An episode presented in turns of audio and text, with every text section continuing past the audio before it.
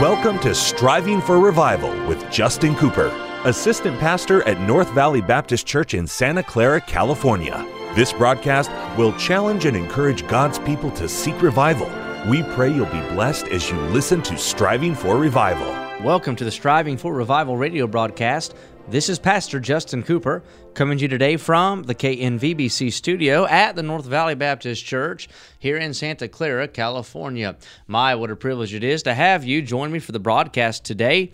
And what an honor is mine to take the King James Bible and to share with you some eternal truth from the very Word of God. I hope you're having a great day today, and I hope you've gotten up out of bed, you've spent some time in Bible reading and prayer, and that you're up and ready to go. You say, I'm listening to this in the evening. Well, I hope you had a great day. Hope you're ready to, uh, you know, listen to this, pray, and then to, uh, turn in for the night. But wherever you are, whether it's work, at home, Maybe you're out serving the Lord somewhere. I hope that you're having a blessed day and uh, that uh, God's smiling on you and that you're just uh, enjoying the Christian life. This is the best thing in the world.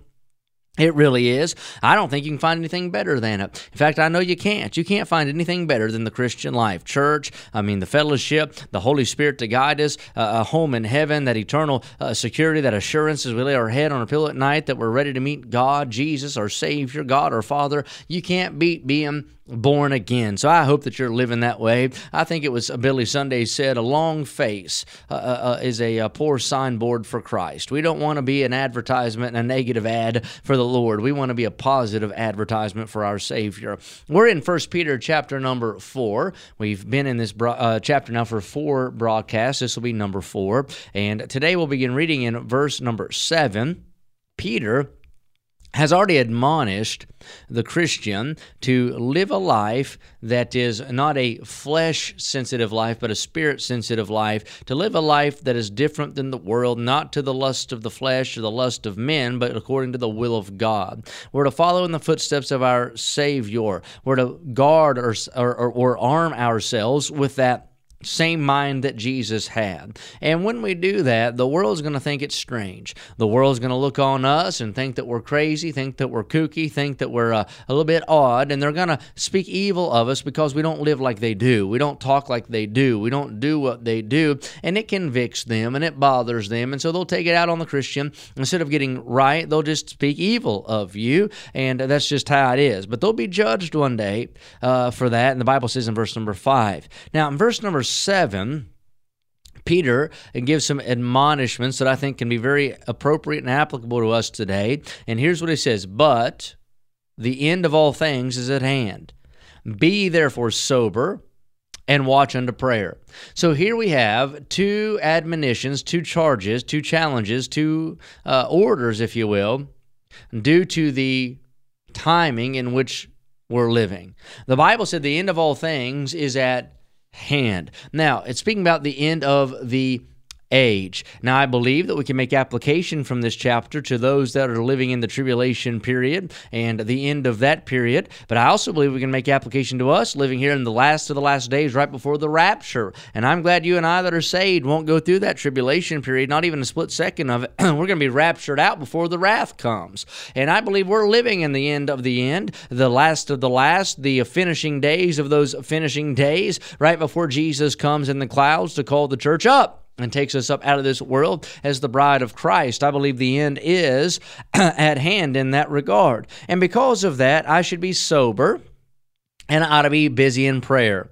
It's amazing. Don't get caught up. He's if you look back at the context, don't get caught up in the evil speaking. Don't get caught up in their mockery. Don't get caught up in those who think you're strange. You be sober and you be praying. Now, when we talk about that word, sober, we're talking about having a level head. Keep your head screwed on straight. Think clearly, be focused, be disciplined. That means control your mind. You cannot let your mind be pulled and be pressed by every different influence and voice that comes across uh, uh, the uh, comes across your plate. You've got to keep yourself focused. You've got to keep yourself principled. You've got to keep yourself anchored in the right areas uh, when it comes to the mind. So keep a sober mind and don't let uh, don't let anything slip. Don't uh, begin doubting your Bible. Don't begin questioning your pastor. Don't begin uh, critiquing your church. You keep your mind sound. So many people today are just nuts. They're going crazy. They've been plugged in for decades and been faithful, and then all of a sudden they go haywire uh, and there's something going wrong up in the head. They're not guarding their mind and they throw out their doctrine. They drop their standard. They switch their belief system and they go crazy. And a lot of times they wreck their lives and lose their family in the process.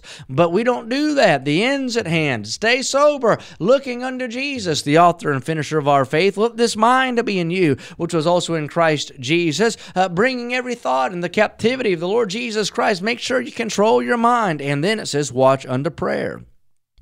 That word watch literally means uh, being a calm of spirit, disciplined of mind when it comes to prayer. The thought is focus your mind to pray. I can say it like this learn to pray on purpose. And when you pray on purpose, pray with purpose. Don't just shut your eyes and repeat some nonsense gibble, uh, gibberish into the air, but pray for a reason, pray for a purpose, pray with a target, and make yourself focus as you pray. Now, I need to say guilty, and you do as well, probably. Have we not all been there before where we prayed and we began with good intention, but our mind wandered? And the words coming out of our mouth were coming out on autopilot and not from a heart of prayer. We were just saying some of the same things we say every time we pray. Well, that's not what we should do, especially as we see that the end of the age is drawing nigh. Jesus is coming soon.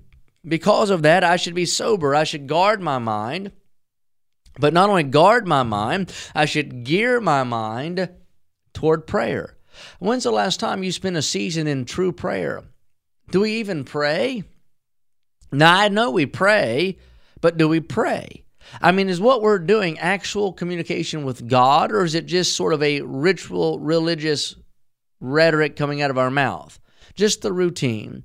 Just the Lord, I pray you'd watch over us today now. I pray you'd be good to us, and I pray you'd help me to honor you in Jesus' name. And, and, and those are fine to say if you say it from the right spirit of in right heart.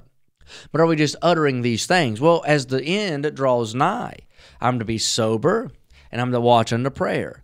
Not only that, I'm to have fervent. Now look at verse 8. And above all things, have fervent charity.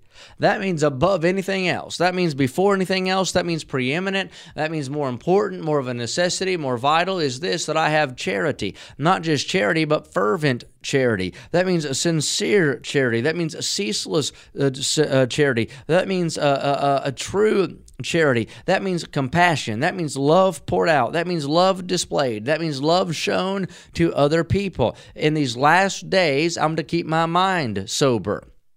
In these last days, I'm going to pray, and I'm going to pray on purpose with fervency. And I'm pray, and not only to pray and keep my mind sober, but I'm to practice love toward other people. And here's why: for charity shall cover the multitude of sins. As we live in these last days, Christians get more carnal, churches get more worldly, lost people get more belligerent, people in general get more mean, get more upset, get more uptight, and have short tempers. But here's what can help in that is if I I can't control you, and you can't control me, I can't control that lady at the store, I can't control that man in traffic, but I can control Justin Cooper and you can control yourself.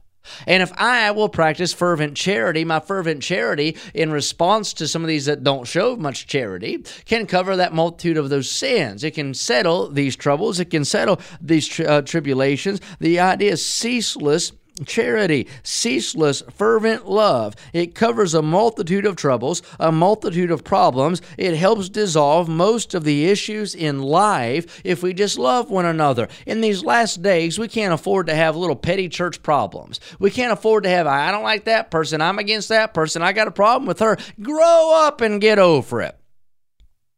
How can I take care of this? How about practicing a little bit of charity? Fervent charity. It's a good day when you understand not everybody's perfect like you. And not everybody's perfect like me. Some folks have problems.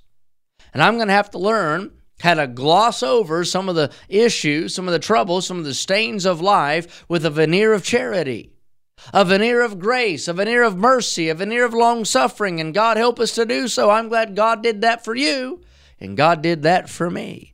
So Peter's saying, hey, listen, now I've just told you some info. I want you to live a holy life, a life for the will of God, not to the flesh. And when you do, folks are going to ridicule you. But don't remember, don't forget, the end of the age is at hand. We're about to get out of this place. And because of that, you got to guard your mind. And because of that, you got to spend time in real prayer. And because of that, you got to go overboard in showing ceaseless, fervent charity one to another because it'll help solve all of the issues of life. Well, I hope today was a help to your life. Join us next broadcast. Until then, pray for revival. Thank you for joining us today for Striving for Revival with Justin Cooper, Assistant Pastor at North Valley Baptist Church in Santa Clara, California. Listen at this time every weekday as we strive for revival.